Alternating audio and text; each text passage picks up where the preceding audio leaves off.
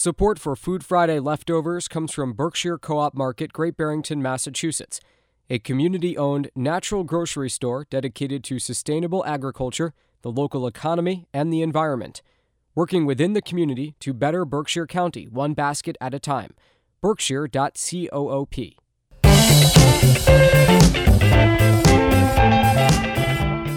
Welcome to Food Friday Leftovers. a podcast about all the goodies left over from Food Friday. I'm Dave Hopper. And I'm Ashley Kinsey. Tune in each week as we cover culinary topics such as food trucks, Local food, pizza, veggies, beer. and wine. You hungry yet?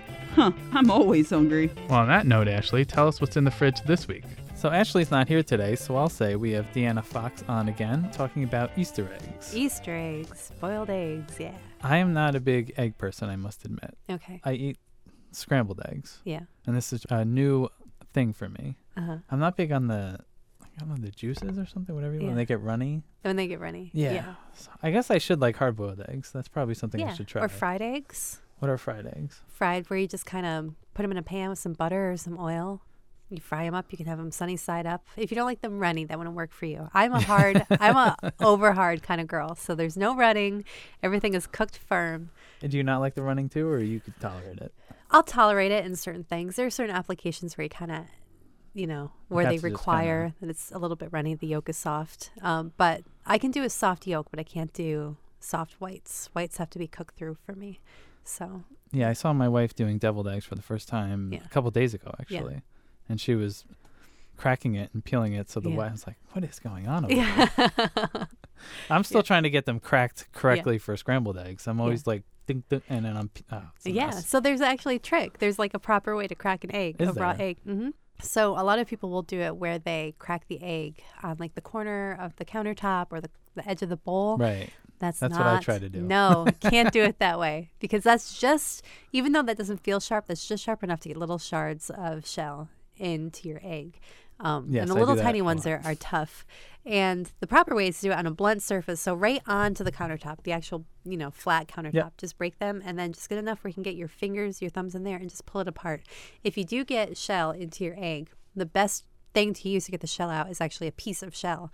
Um, for Huh. two reasons. That shell is really Recycle. sharp. Yeah, yeah. Waste not, want not. Yeah. Um, the shell is uh, really sharp and will cut through the white, the albumin, um, and will get right to you. Because if you try to use your fingers or a spoon, you always notice it like kind of floats away from you. Oh yeah. Um, but also, the shell is just pure protein, and it almost is like a magnet. It's a protein that's attracted to itself, and that's how it all holds itself together. So it'll actually kind of like vacuum up, like suck together that little piece of shell and pull it out. Much easier for you.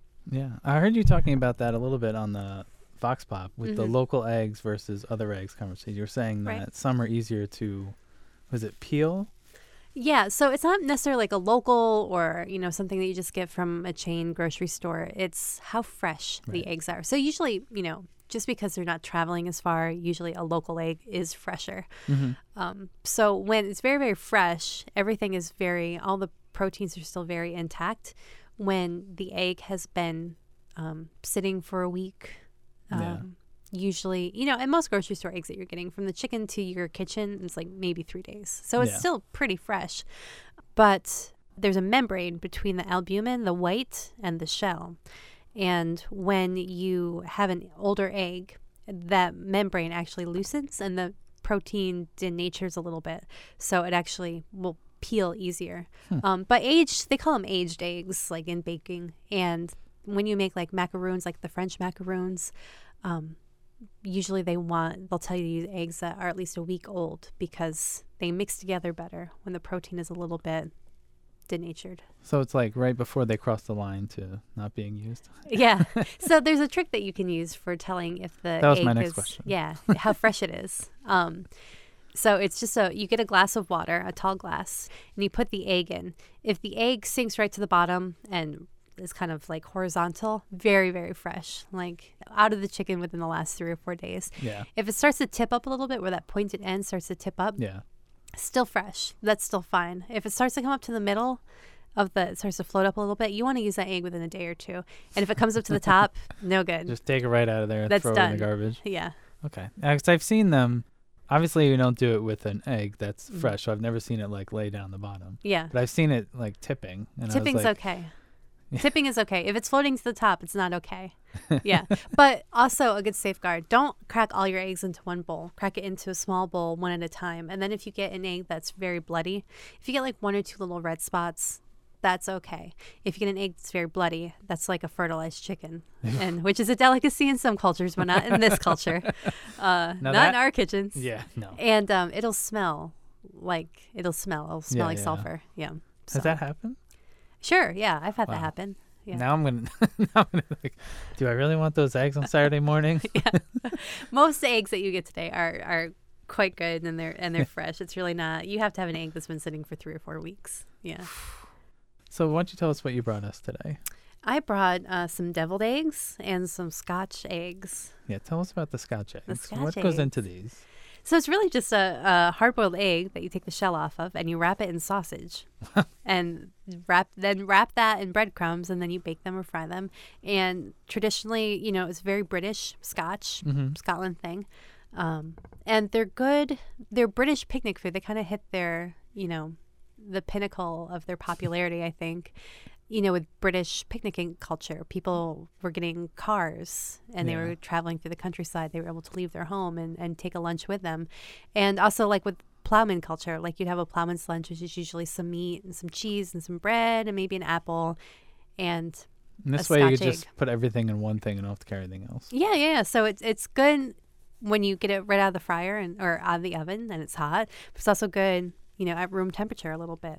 Um, you know, you don't want to leave it out all day. But if you Yeah. make them the night before, and they're in the refrigerator, you take them out and you eat them for lunch the next day. They're fine. And um, you know, you see them once in a while on bar menus or sometimes don't like know if I have. pubs, but it's usually more of a home cooking kind of thing. But they're very easy to make.